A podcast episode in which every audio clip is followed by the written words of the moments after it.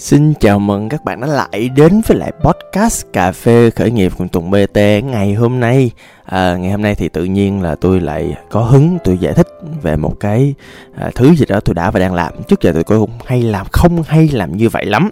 À, nhưng mà giờ tự nhiên à, rất nhiều người hỏi, nhiều người nói. À, trên tiktok thì cũng không ai hỏi gì lắm nhưng mà trên à, tự nhiên bắt đầu những cái clip mà về một ngàn lý do vì sao không khởi nghiệp quán cà phê nó bắt đầu lên trên fanpage thì có nhiều người hỏi ơi sao ông này ông rảnh không?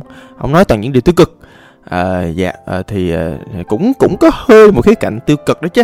Nhưng mà quan trọng là cái nhìn nhận cái nội dung nó như thế nào mọi người nha.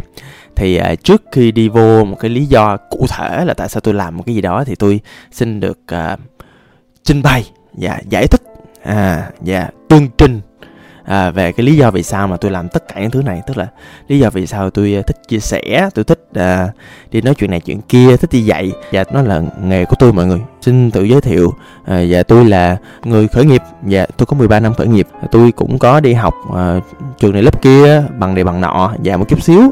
À, nhưng mà cái quan trọng nhất á là hiện nay là tôi đang có khởi nghiệp thiệt mọi người. Dạ. Yeah. À, có vài cái khởi nghiệp là khoảng 8 9 năm tuổi đời, có vài cái khởi nghiệp thì một hai năm uh, có khoảng vài cái khởi nghiệp uh, cũng rất là viral. Mọi người ví dụ như là có cộng đồng chào còi chào yêu đủ thì tụi tôi reach đâu đó cỡ 200 triệu 300 triệu lượt reach một tháng đấy. Uh, hoặc là Sài Gòn Tiếu thì tụi tôi cũng reach đâu đó còn 100 100 rưỡi lượt reach một tháng. Đó thì uh, làm vài khởi nghiệp thú vị. À, tôi uh, đi dạy à, tôi đi dạy ở nhiều cái chương trình của các sở của các uh, uh, trung tâm khởi nghiệp trực thuộc địa phương hoặc là ở các trường đại học. Nhưng mà tôi thường dạy cho các thầy cô chứ tôi không có hay dạy sinh viên lắm sinh viên chỉ tới nói chuyện chia sẻ vui vui thôi.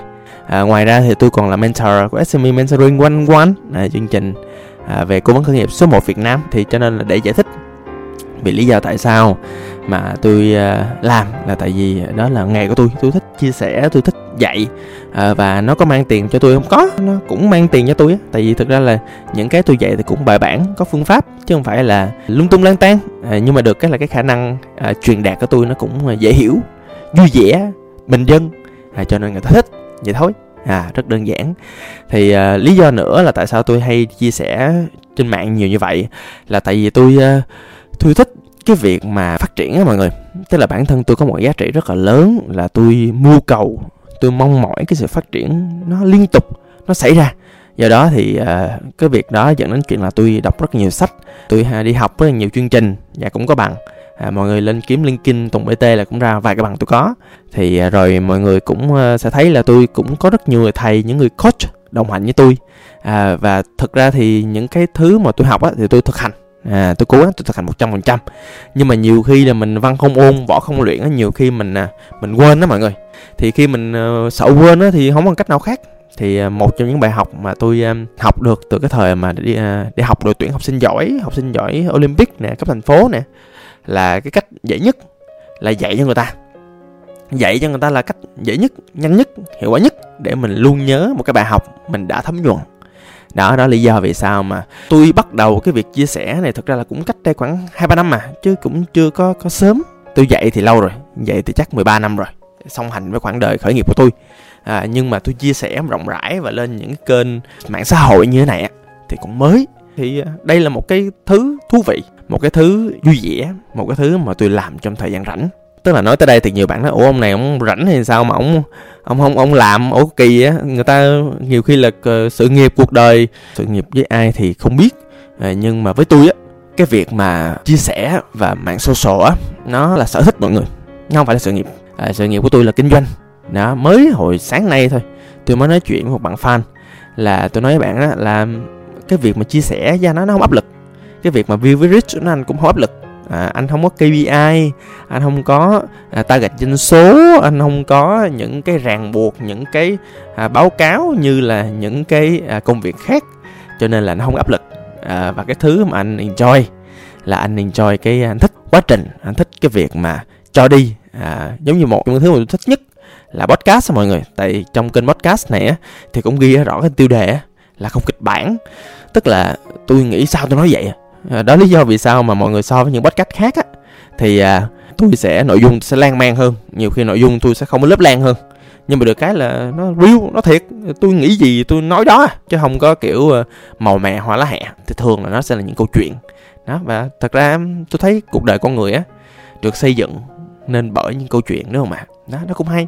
Song song với lại cái ờ, quá trình mà tôi bắt đầu tôi chia sẻ thì tôi cũng muốn coi lại cái cuộc đời của mình như thế nào nhìn lại với lăng kính bây giờ đúng không mọi người?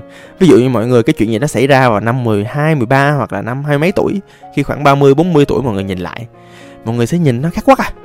Và đây cũng là một cái thứ mà tôi muốn thực sự làm trong quá trình mà tôi làm tất cả những thứ tôi chia sẻ. Thì về tổng quan là như vậy.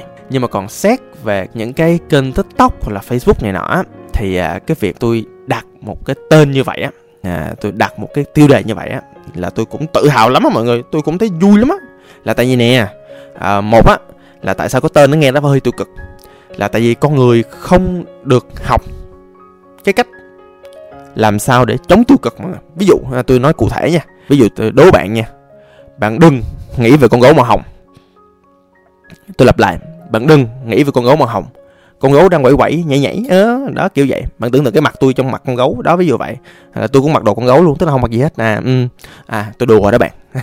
thì rõ ràng thấy không?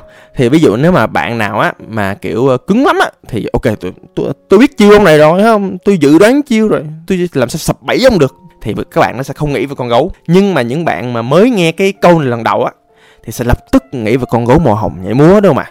Và bạn nào mà còn chịu khó đi sâu hơn sẽ tưởng tượng tôi nhảy khỏa thân. Đã ví dụ vậy. Đó thì xin lỗi mọi người. Dạ mọi người đang nghe podcast của tùng miến thái à. Những cái thứ này nó diễn ra nó cũng bình thường thôi. Không có vấn đề gì cả mọi người tưởng tượng được chưa ạ? À? dạ rồi. Thì khi mà cái đầu con người á kiểu mình hay tưởng tượng về những thứ mà như vậy và mình không biết cách làm sao mình gạt bỏ cái sự đừng cái sự không đi thì lập tức á là người ta sẽ nhận thức được đây là thứ nói về làm cà phê. Một ngàn lý do không làm cà phê thì thực ra đây là dành cho những người làm cà phê thích làm cà phê. À, một ngàn lý do á là tôi cũng thích cái chuyện là tôi đặt tên như vậy sáng tạo mọi người à, là lý do là tại vì cái việc làm cà phê nó khó khăn lắm. Khó khăn thiệt. Cho nên là tôi đặt một ngàn cái tôi không biết tôi có chạm được một ngàn không. Đến thời điểm cái podcast này tôi đang nói chuyện á là tôi mới lên được 78 mà chứ chưa lên được trăm nữa huống chi ngàn. Để coi ai biết nhiều khi cuộc đời ai biết được chuyện gì xảy ra. Nhiều khi khoảng vài năm nữa tôi lên được số ngàn sao. Ai biết được. Đó, nói chung là cả đống thứ nó khó khăn nó diễn ra.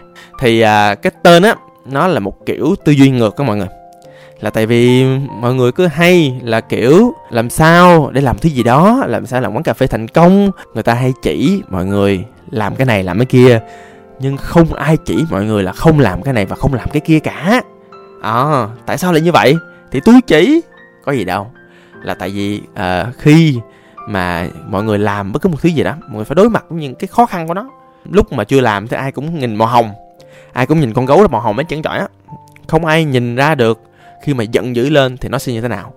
Không ai nhìn ra được khi mà vui vẻ, thoải mái khi mới làm cả quán cà phê, rồi cái cảm giác hân hoan, chào mừng, cảm giác mà homing á, cảm giác ố đây là nhà của mình nè, một nơi mình sẽ rất là tận hưởng cà phê. Nó sẽ trôi đi nhanh thôi, với lại tất cả những khó khăn các bạn có thể tưởng tượng được khó lắm mọi người ơi.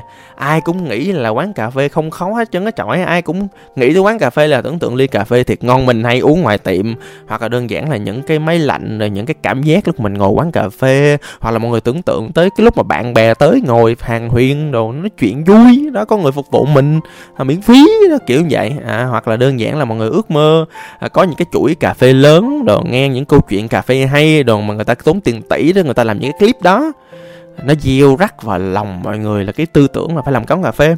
Và tôi hỏi bạn nha, tôi hỏi bạn nha, tôi cần bạn trả lời một cách thật tâm nha. Bạn có bao giờ nghĩ tới cái việc làm quán cà phê chưa? Tôi thấy 80 phần trăm 80 phần trăm là trả lời có ừ, trả lại có vấn đề vậy đó. Và bạn không hề biết được khi mở quán cà phê là trải nghiệm ở đức biết bao nhiêu thương đau như thế nào.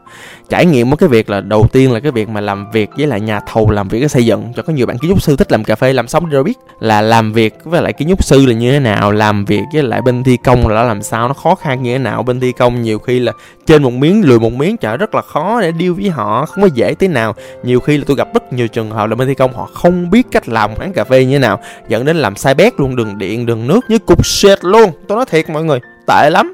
Và mọi người chưa nắm được cái chuyện là con người. Trời, làm quán cà phê là mọi người làm việc cái con người full time và part time và làm việc với nhân viên khó lắm mọi người, không có dễ. Nhiều khi làm việc văn phòng, nhiều khi mình giao việc này nọ cũng sao. Nhưng mà làm việc cái cà phê á là vừa phải xử lý về chuyên môn, vừa phải xử lý về cách họ đối xử với khách hàng như thế nào. Và chẳng lẽ bây giờ bạn phải ở đó 24 trên 24 bạn coi nhân viên của bạn? Rồi ví dụ bạn làm không nổi thì bạn có ai? Bạn có cô founder tức là người làm việc chung ừ, người share thời gian với bạn. Ví dụ bạn ở buổi sáng người ta có mặt ở buổi chiều, nhưng mà ý là rồi bạn phải học cái kỹ năng. Làm sao để làm việc với cô founder đúng không? Chợ tôi từng bị cô founder tự nhiên khơi khơi nó em à, nghĩ nha. Cái xong tắt máy ủa là sao em ủa là nghỉ luôn hay là nghỉ một buổi hay sao em mệt hay sao em em không nói gì chứ vậy? Đó kiểu vậy đó. Cái xong rồi vài ngày sau nhắn tin cho em đi tu rồi. Thiệt cái câu chuyện này nó từng xảy ra rồi. Cái thằng quỷ nó mới chúc mừng sinh nhật tôi cái đây vài ngày nè. Trời ơi tôi nhớ tới mặt đó tôi điên lên. Nó kiểu vậy. Rồi uh, rất nhiều cái thương đau khác ví dụ như là bãi dưới xe chẳng hạn. Có một lần tôi uh, mở quán cà phê quận 1 tôi không có bãi dưới xe. Tôi nghĩ ờ, ơi sợ có vài chiếc có sao đâu. Không phải đâu mọi người. Trời ơi bây giờ tưởng tượng khách vô mà không phải dưới xe rồi làm sao? Rồi làm sao? Đó trời tôi phải đi điêu với tất cả bãi giữ xe xung quanh. Tôi điêu với bãi giữ xe mình trường đại học. Tôi điêu với bãi giữ xe ở ngay phường cũng không được. Rồi tôi thuê một cái đội dắt xe đi. Trời ơi chân ai phải khổ mệt lắm. Rồi ví dụ như bây giờ phải điêu chính quyền nữa. Mọi người phải biết là mọi người phải ờ, có những cái giấy tờ ví dụ giấy phép kinh doanh này giấy phép báo cáo thuế này rồi à, phải làm việc với lại bên ờ, vệ sinh thực phẩm chứ. Đó rồi tùm lum tà la rồi người mọi người có biết uh, nếu mà điện mà điều khiển không cẩn thận á là sẽ ngốn cái đóng tiền của mọi người không? Nó cả đóng cái vấn đề. Cho nên á là thay vì những người khác những cuốn sách khác những cái nội dung khác họ tập trung vào những thứ đẹp đẽ vui vẻ vậy thì tại sao mình không có mang tất cả những người đang mơ đó beautiful dreamers đó bay trở về mặt đất? Và thật sự mình nhìn nhận vấn đề như là đang là thì nó khó khăn thì nó khó khăn nó có vấn đề thì nó có vấn đề. Khi mà mọi người nhìn nhận được những cái vấn đề những cái khó khăn những cái cơn khủng hoảng à nó gọi là cơn khủng hoảng luôn mọi người có thể xảy ra sắp tới. Từng cái bài của tôi là từng cái cơn khủng hoảng một. Tôi có những cơn khủng hoảng về nhân viên tôi có những cơn khủng hoảng về vận hành tôi đã có những cái khủng hoảng về marketing tôi có những khủng hoảng về tiền lời tôi có khủng hoảng về con dáng à, dĩ nhiên không phải quán tôi quán khác tôi có những khủng hoảng về khách quá đông. Tôi có những khủng hoảng doanh số bị dương tức là doanh số lên cao quá mà mình không điều khiển được tất cả mọi thứ trong cái quán mình. Dẫn đến mọi thứ nó sập hết. Tôi có khủng hoảng về cô founder. Cô founder phản bội. Tôi có khủng, rất nhiều nhiều nhiều cái khủng hoảng nó diễn ra. Thì à, sẵn nhân đây tôi cũng nhắc tới mọi người có một cái bộ môn thực sự trong cái việc mà à, khủng hoảng đó là môn quản trị rủi ro quản trị khủng hoảng.